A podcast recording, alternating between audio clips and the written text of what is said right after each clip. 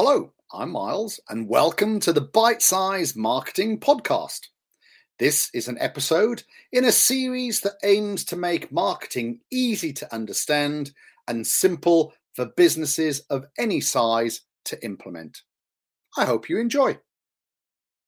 Now, uh, I have mentioned this in the past before, but there are sort of two main groups that market, uh, two terminologies that market research fall within.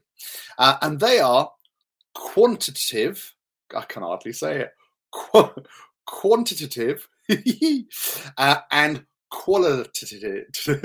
I sound like I'll cry. Quantitative and qualitative market research, right? And quantitative is all about things that are data driven it's about surveys, questionnaires, poll. It's basically gathering data where you can analyze the data. That's quantitative, or as it's abbreviated nicely to quant. It's a lot easier to say.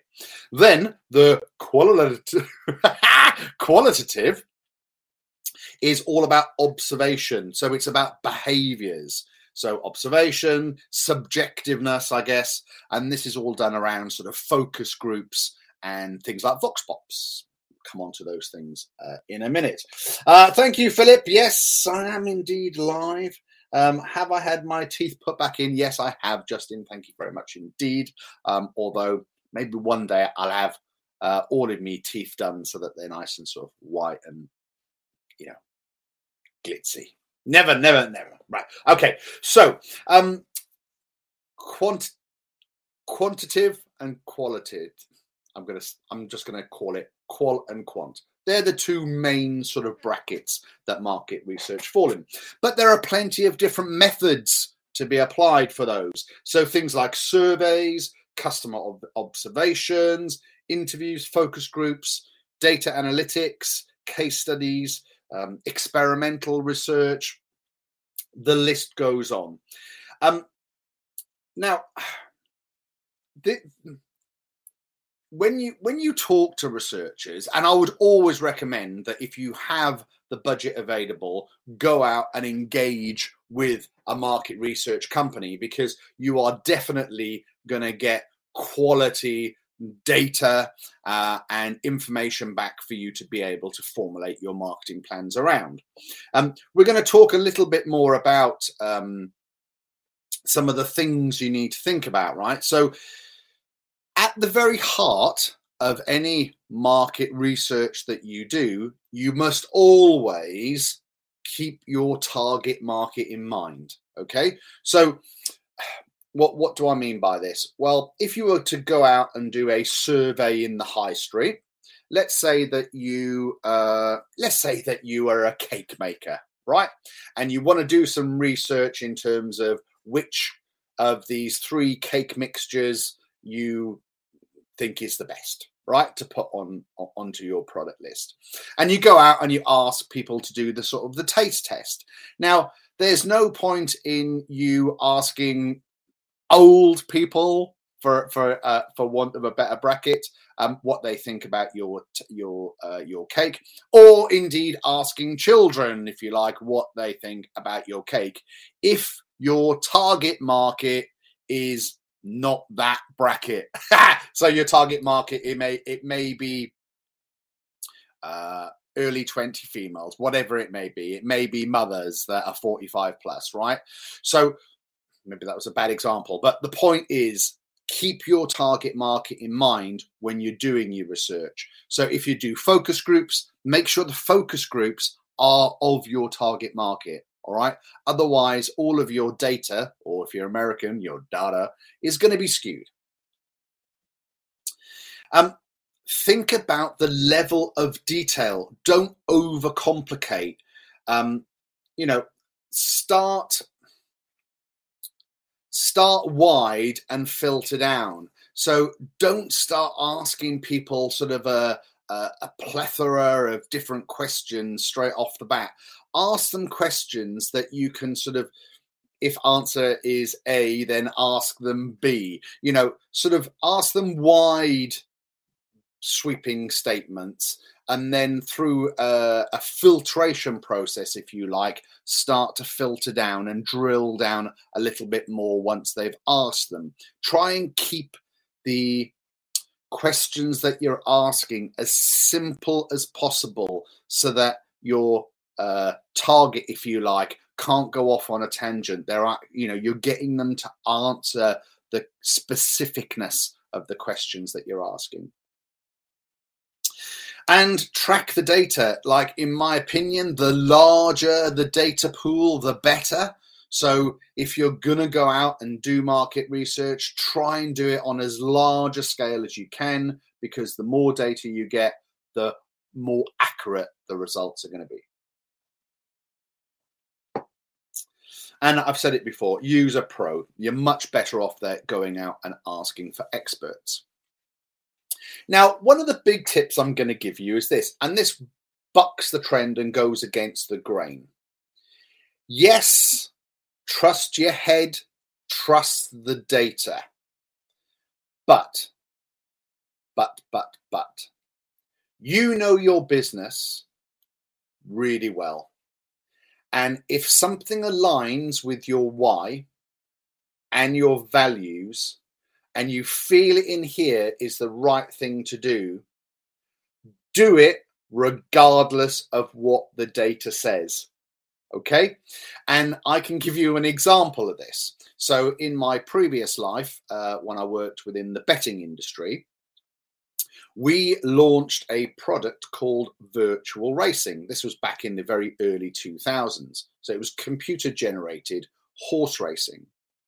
And we uh, we did some market research, right? We had lots of budget available and we pulled in punters and we asked them what they thought of a computer generated horse race.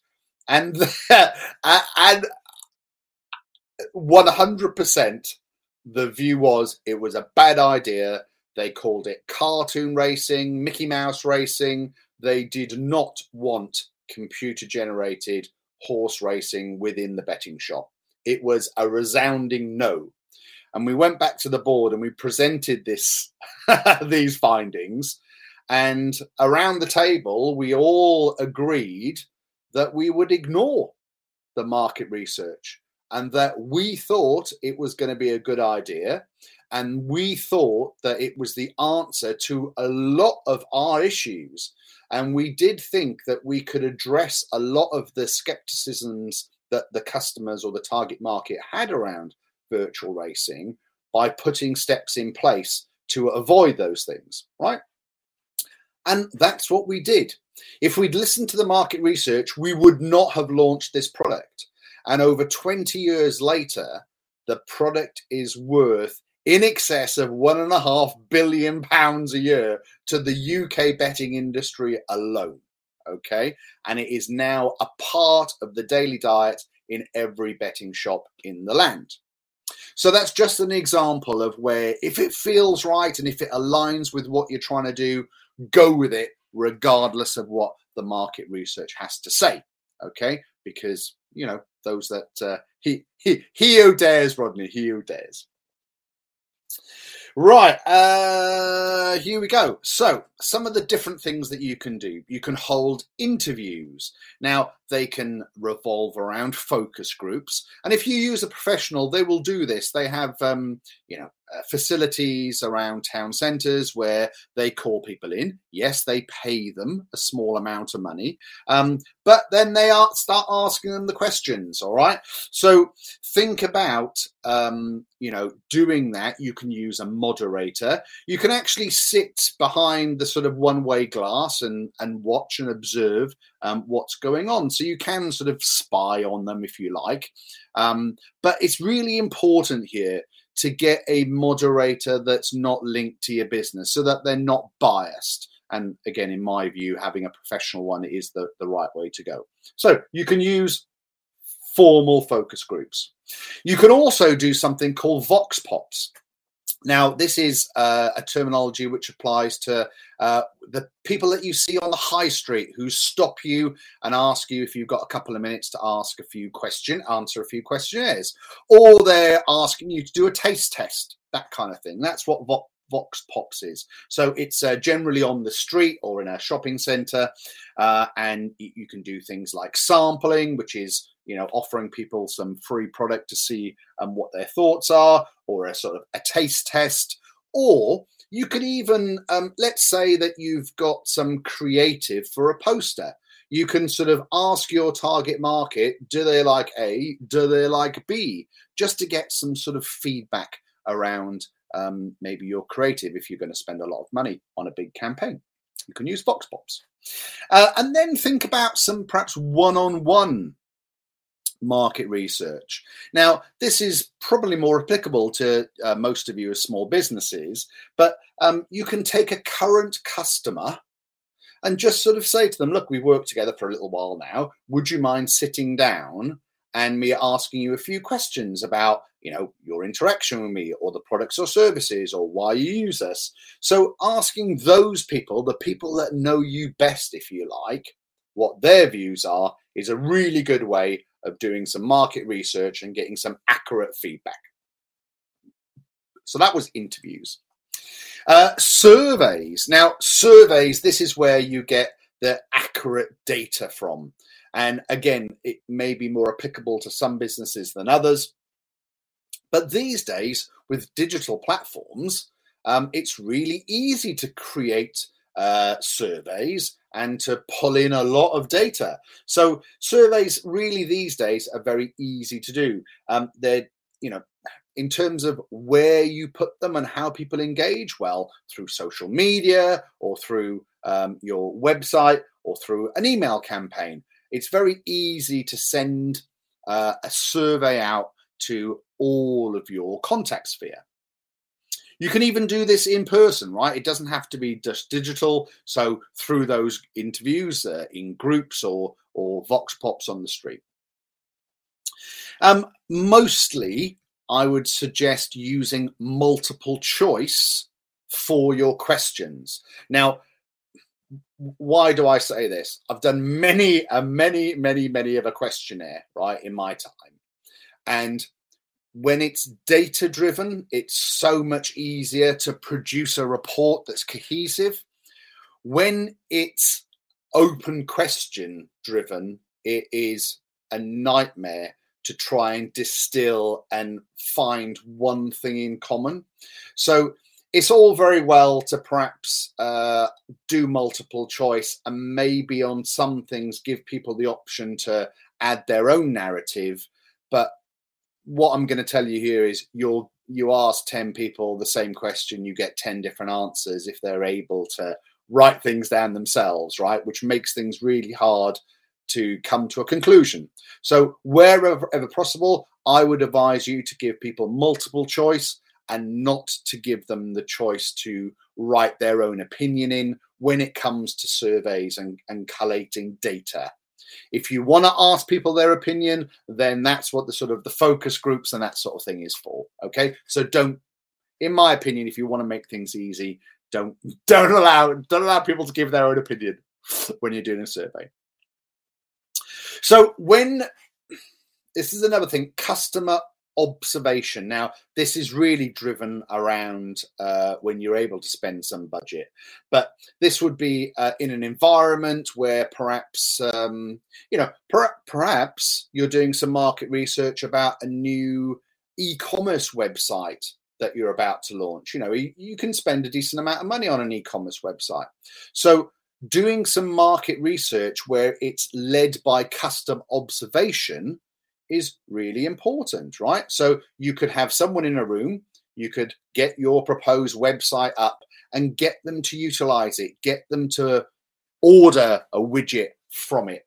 And what you can do is you can record the screen so you can actually see um, how they the user experience how they've moved through your website but also you can be there remotely viewing them if you like as a voyeur to see how they go about utilizing it because when you design a website and your experience of it can be completely different to your customer's experience. So it's really important to have an open mind and see how um, your customers um, perceive or utilize things.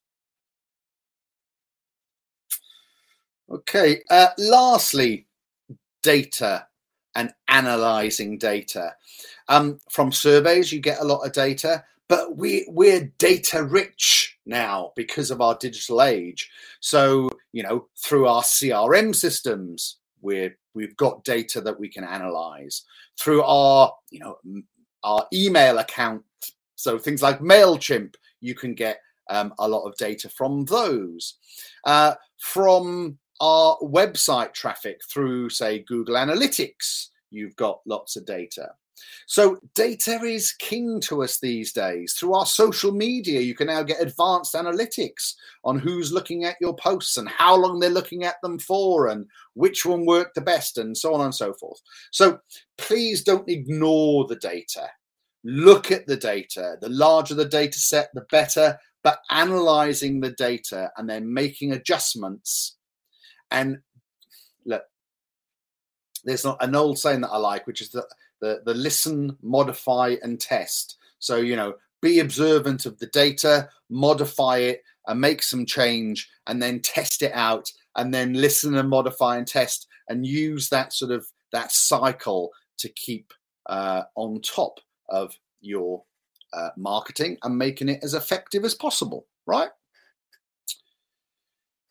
Right, so we come to the end now, um, and I just want to do you a little recap and do uh, my top three tips for market research ideas. Okay, so the first one is going to be make sure that you're talking to your target market when you're doing your research.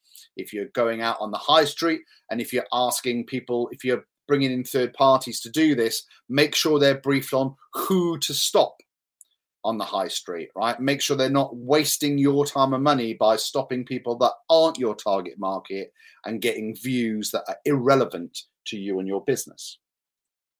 Number two, keep it simple. Don't overcomplicate your market research. Make it really easy for people to answer the questions. Use multiple choice, in my opinion, wherever possible. That allows you then to really analyze the data effectively. And the last one, I haven't, spoken about this, but this is about repeating your market research regularly to track trends. So um, spend time in the first place making sure that you produce a robust piece of market research and then repeat it periodically every three months, every six months, at least every year, and look to track the changes that are occurring there. Because by being up to date with how your business is evolving, will mean that you can adjust your marketing accordingly and be effective with it. So there we go. Thank you so much indeed for listening to this bite sized uh, podcast. Uh, if you have any questions at all, please do not hesitate to contact me.